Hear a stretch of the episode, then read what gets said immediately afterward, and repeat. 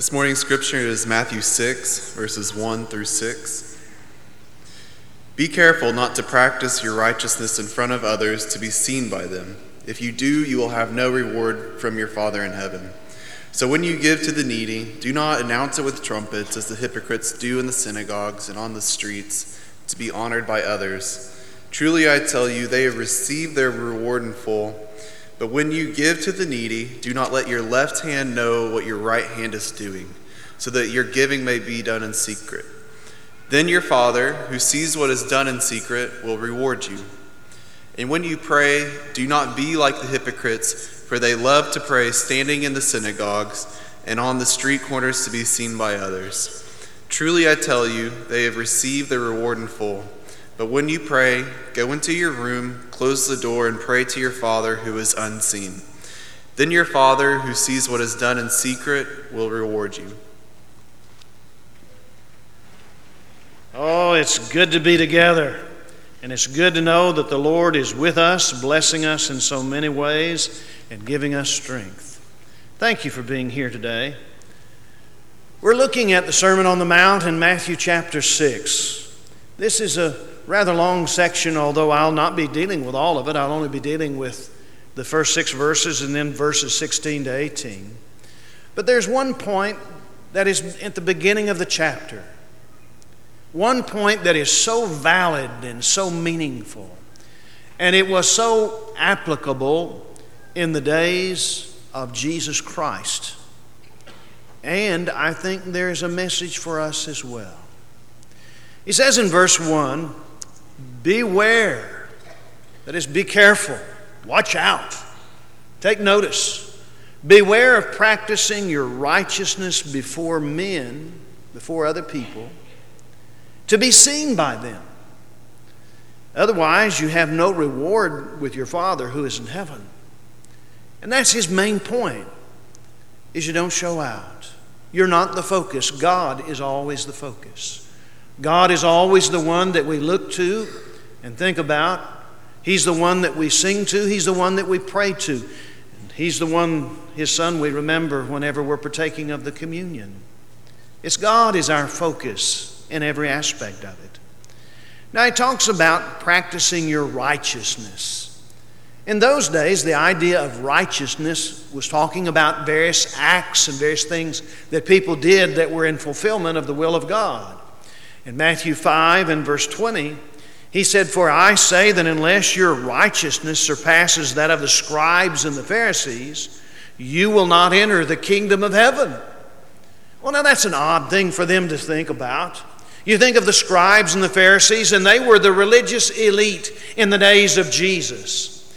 They were the ones that everybody looked to, they were the ones that everybody listened to. They were the ones who had a lot of control in the area of the synagogues.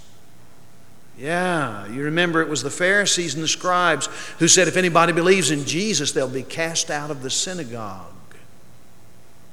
That was an important thing. When you began to think about the scribes and the Pharisees, they had all of their traditions and they laid on other people heavy, heavy burdens, burdens which were not found in the old law, in the scriptures, but rather came from the traditions of men. But they did a lot of righteous things, and they thought if they did these things, that these things were what made them righteous. Romans talks about how that they were seeking a righteousness of their own, Romans 10, verse 1. And that's how they lived. Now, Jesus was not condemning the righteous acts themselves. Rather, he was talking about someone who was genuine, somebody who was authentic somebody who was real. And genuine, genuine was the focus of really what he was talking about, not the acts themselves. His concern was motivation. Why are you doing what you're doing? What's your motivation for giving alms? What's your motivation for praying? What's your motivation for fasting? Now, the same act of righteousness can either be right or be wrong and a lot of it depended on the heart of the person who was doing it. And of course, the difference was in how people see you. because sometimes your motivation is so evident to people that they begin to see you rather than what you have done. And that's what Jesus was talking about. In Matthew 23, verses 5 to 7, there Jesus describes the Pharisees and scribes this way. He says, But they do all their deeds to be noticed by men, for they broaden their phylacteries and they lengthen the tassels of their garments. When Jackie and I went to Israel several years ago, there were numbers of Jews who would wear the phylacteries. They would have the thing wrapped around their left arm and on their left hand, a little box that had a scroll in it. They would have around their head a box that was square that would be there with another scroll in it. Usually it was the Shema that they had there. But in those situations, some of these people would make it real big instead of small so that everybody would know that they were doing what they were doing. They had tassels on the end of their garments. There was supposed to be one that would hang down on the four points. And they would make them big so everybody would know that this was a religious, pious person. They were showing off, showing out. Now, public acts are not all bad. We shouldn't think that. You remember in the Sermon on the Mount itself, he says, Let your light so shine that men may see your good deeds and glorify your Father who is in heaven. Matthew 5 and verse 16.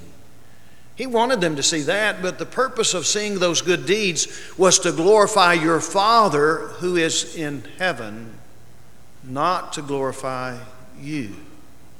That was the difference between the two. And so, they lengthened the tassels of their garments. Going back to Matthew 23, it says they loved the place of honor at banquets and the chief seats of the synagogues and the respectful greetings in the marketplaces and being called rabbi by men. It was this kind of notice, being noticed, that was so important in their lives and in what they were. Mark chapter 12 and 38 to 40 talks about the same thing. Jesus was teaching them, saying, Beware of the scribes who like to walk around in long robes and like respectful greetings in the marketplaces, and the chief seats in the synagogues and places of honor at banquets, who devour widows' houses, and for appearance's sake, they offer long prayers these will receive greater condemnation. Why? Because again, what they were doing was showing off. They became the show, they became the thing to look at, and they took the focus off of God.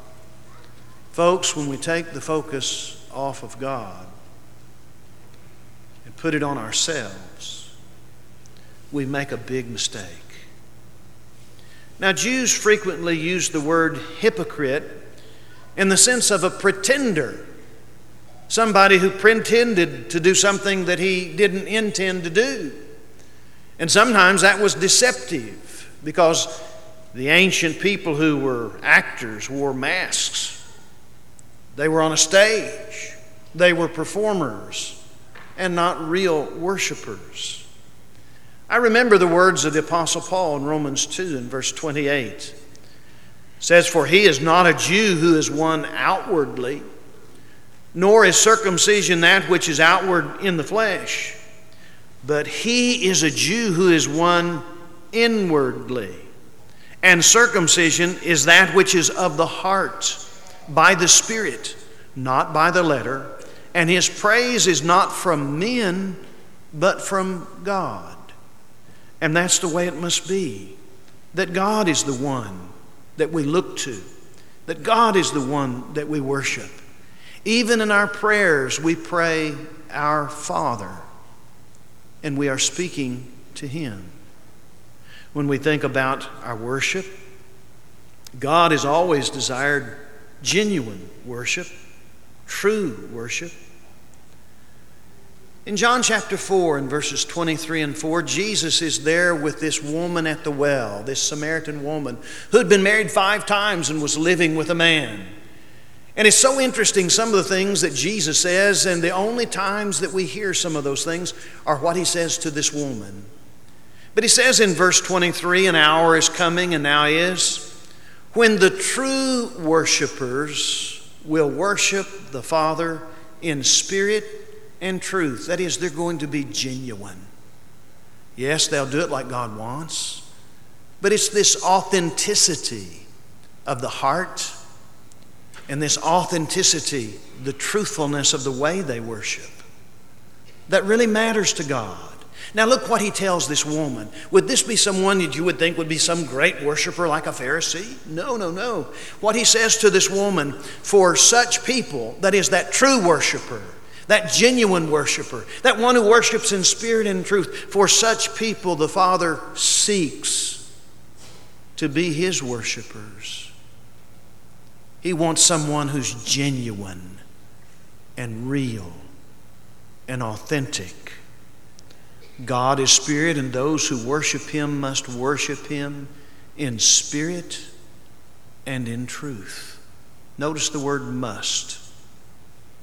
Must. I think all of us at times pretend. We may wished we didn't. But when I look at Jesus and what he's talking about here, he's encouraging genuineness and true spirituality as opposed to hypocrisy and self righteousness. As I mentioned in classical Greek, the word hypocrite referred to an actor on the stage. And sometimes it was the same actor, and he would put on one mask and go and change his clothes and then put on another mask and be more than one person. But he was always pretending to be somebody that he wasn't, always trying to be something that he was not. And the true person behind that mask was not the person in front of that mask. When I think about genuine righteousness, it always comes from the heart. You remember the Pharisees had lots of problems. They had all of these traditions of men and they had all of these commandments of men that they were binding on other people. They even accused Jesus of being sinful in Matthew 15 and Mark 7 because he didn't wash his hands according to the tradition of the elders, the men that they were following. And so he said to them, Well, did Isaiah prophesy concerning you? Prophesy of you hypocrites. And then he says, As it is written, this people honors me with their lips, but their heart is far from me. And that's the way it was. Because they taught doctrines as the commandments of men. Their hearts were really far from God. They were thinking about what their fathers had said and what they believed and what they were showing out to everybody rather than what God was saying. And they would even annul the Word of God in order to promote their tradition. Their hearts were far from God. True religion has a heart that is close to God and loves Him with all the heart and soul and mind and strength. Now, nothing escapes the eye of the Father, He sees everything, even the most private of acts. And so, when a person does something privately, and he does it out of love for God and love for others, God notices. God sees. And He rewards him accordingly. And so we have three illustrations of this principle. First one was the giving of alms. This would be sometimes things that people would give to charity, and sometimes it would be to support things that took place that were in, in the temple. But here, this giving of alms is talking about to the needy. And so he says in Matthew 6, verses 2 to 4 Thus, when you give to the needy, sound no trumpet before you, as the hypocrites do in the synagogues and in the streets. Now, we don't fully know exactly what was taking place here. We don't have any record in all of the ancient writing of anybody actually sounding a trumpet before giving to someone needy. But we do know that in the temple there were some charity boxes that people would put money into and they were shaped like a trumpet. They were narrow at the top and were very wide at the bottom. And when you would put your coins in there, it would cling and clank and make a noise. And it may be that's what he was talking about. Or it may be that whenever they would privately give something, they would say something, and then it would be told to everybody, and, and, and all kinds of praise would come back to him. Whatever it was, they were doing it to be seen. And so he says, Don't you sound the trumpet before you as the hypocrites do in the synagogues and in the streets, that they may be praised by others. No, no, no. Truly I say to you, they have received their reward. But when you give to the needy, don't let your left hand know what your right hand is doing, so that your giving may be in secret, and your Father who sees in secret will reward you. There are some things that you just don't tell anybody. You do it because you love God, not to be seen. Well, because they did it before men, they have their reward. Then he talks about praying, praying in public. Matthew 6, verses 5 and 6. And when you pray, you must not be like the hypocrites, for they love to stand and pray in the synagogues and at the street corners, that they may be seen by others. And so he says, Truly I say to you that they have their reward. They've already received it. But when you pray, you, you go into your room. King James uses the word closet. It's just an inner room, maybe a storeroom, some place where you go and you're alone and nobody else is there. You go into your room and you, you shut the door and you pray in secret to your Father. And He's in secret with you. God's with you no matter where you are. You are never alone, and nothing escapes His notice. And your Father who sees in secret will reward you. Now, many times they would pray, stop during the day and pray. Sometimes they'd pray in the morning, mid morning, sometimes at noon, and sometimes over toward the afternoon in the evening. There were different times that they would stop and pray, and no matter where they were or what they were doing, maybe they went to the synagogue to pray. Or maybe they were out on a street corner where there were a bunch of people all around and praying. But here were a group of people that they sought some place to pray where everybody else was. They wanted to be heard, they wanted to be seen. And because of it, they got their reward. When we pray, prayer is not to inform God or others about all that we've done. It's to thank Him to confess our sins, to adore Him, to praise Him, to love Him, to ask for the things that we need from His hands. Luke chapter 18 talks about some people who prayed, and apparently the Lord Jesus knew about this. Luke 18 and verse 9 says, and he also told this parable to some people who trusted in themselves that they were righteous and viewed other people with contempt. Do you see how that they were in the judging business at that point? We have to be careful that we don't do that. We don't always know what the motive of somebody else is.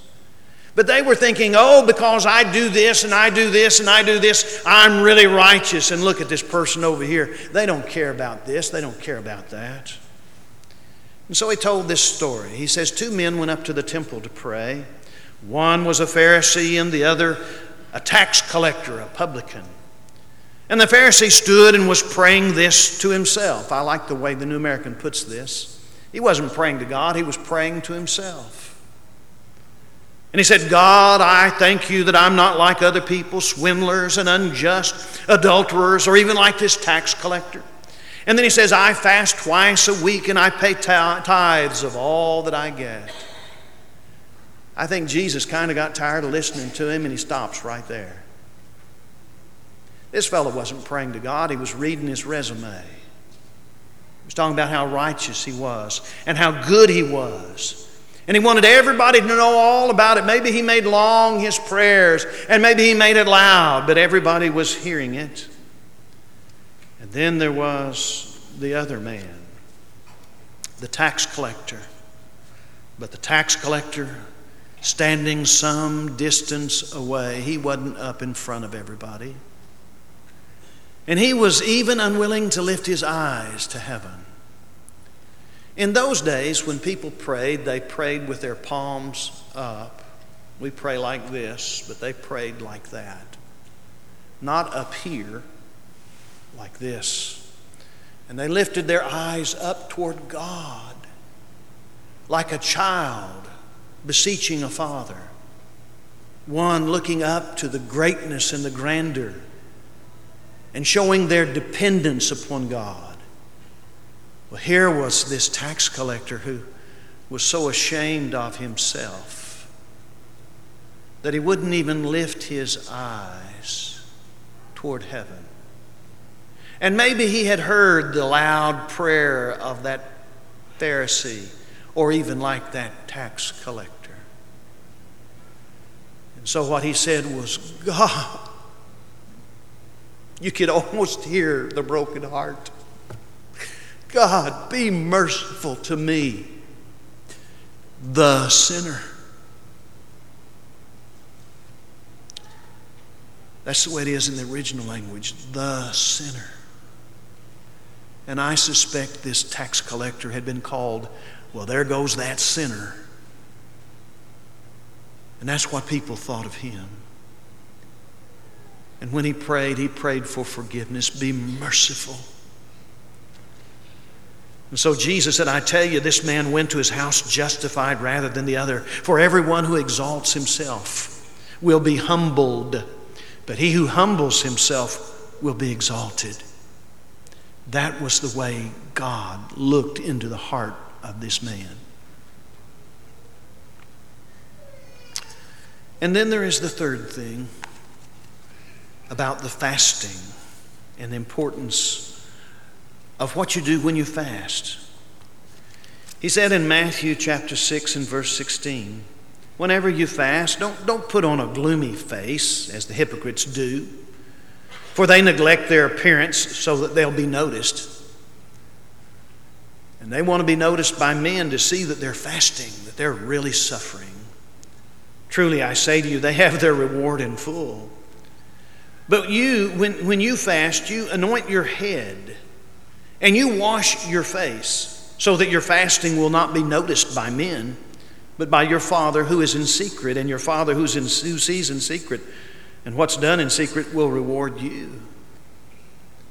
They would put on that gloomy, mournful face, and it would look so sad. Look what I'm giving up. Look what I'm suffering because I'm not feeding myself.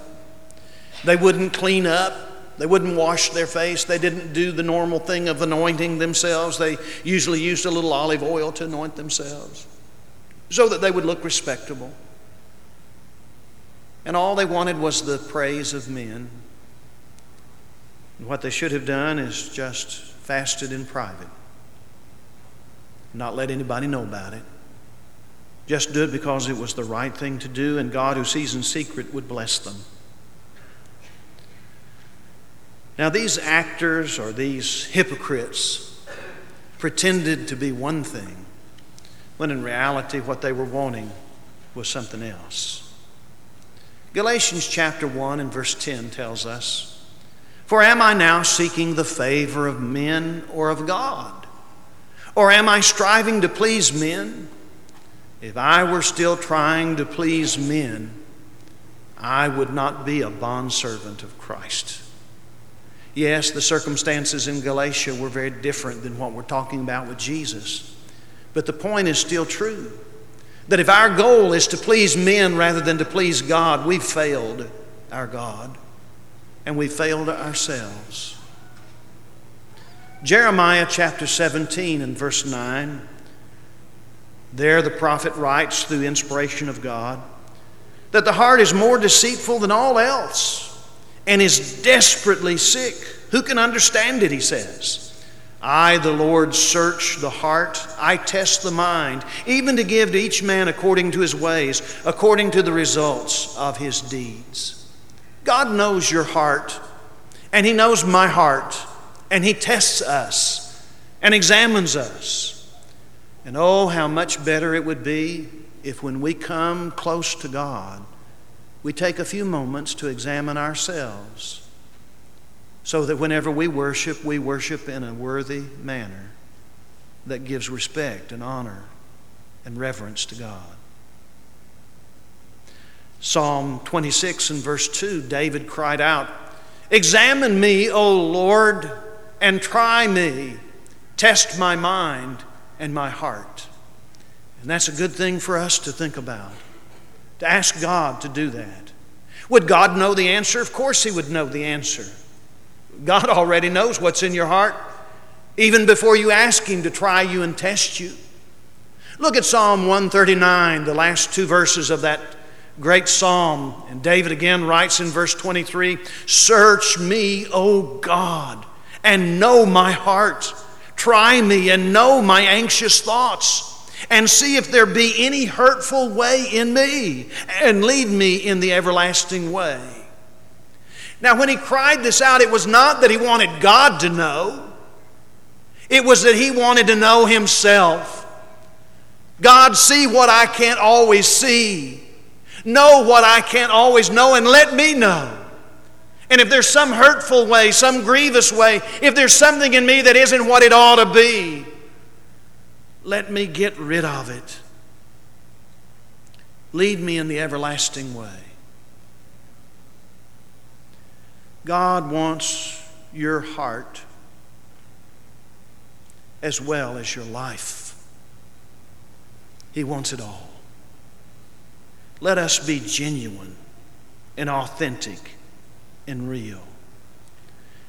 Let me ask you as we conclude this is your heart right with God? I can't answer that.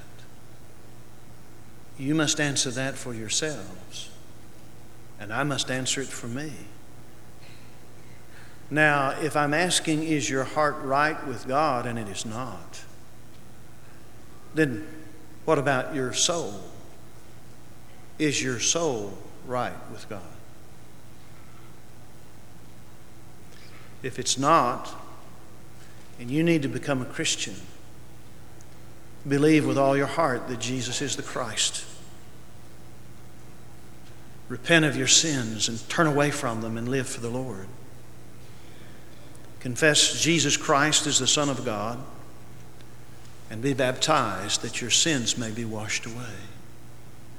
If you're a brother or sister and your heart hasn't been right toward God and you haven't been true and authentic and genuine, maybe it's time that you turned your heart around and repented and got right with God, confessing those sins and asking God to forgive you.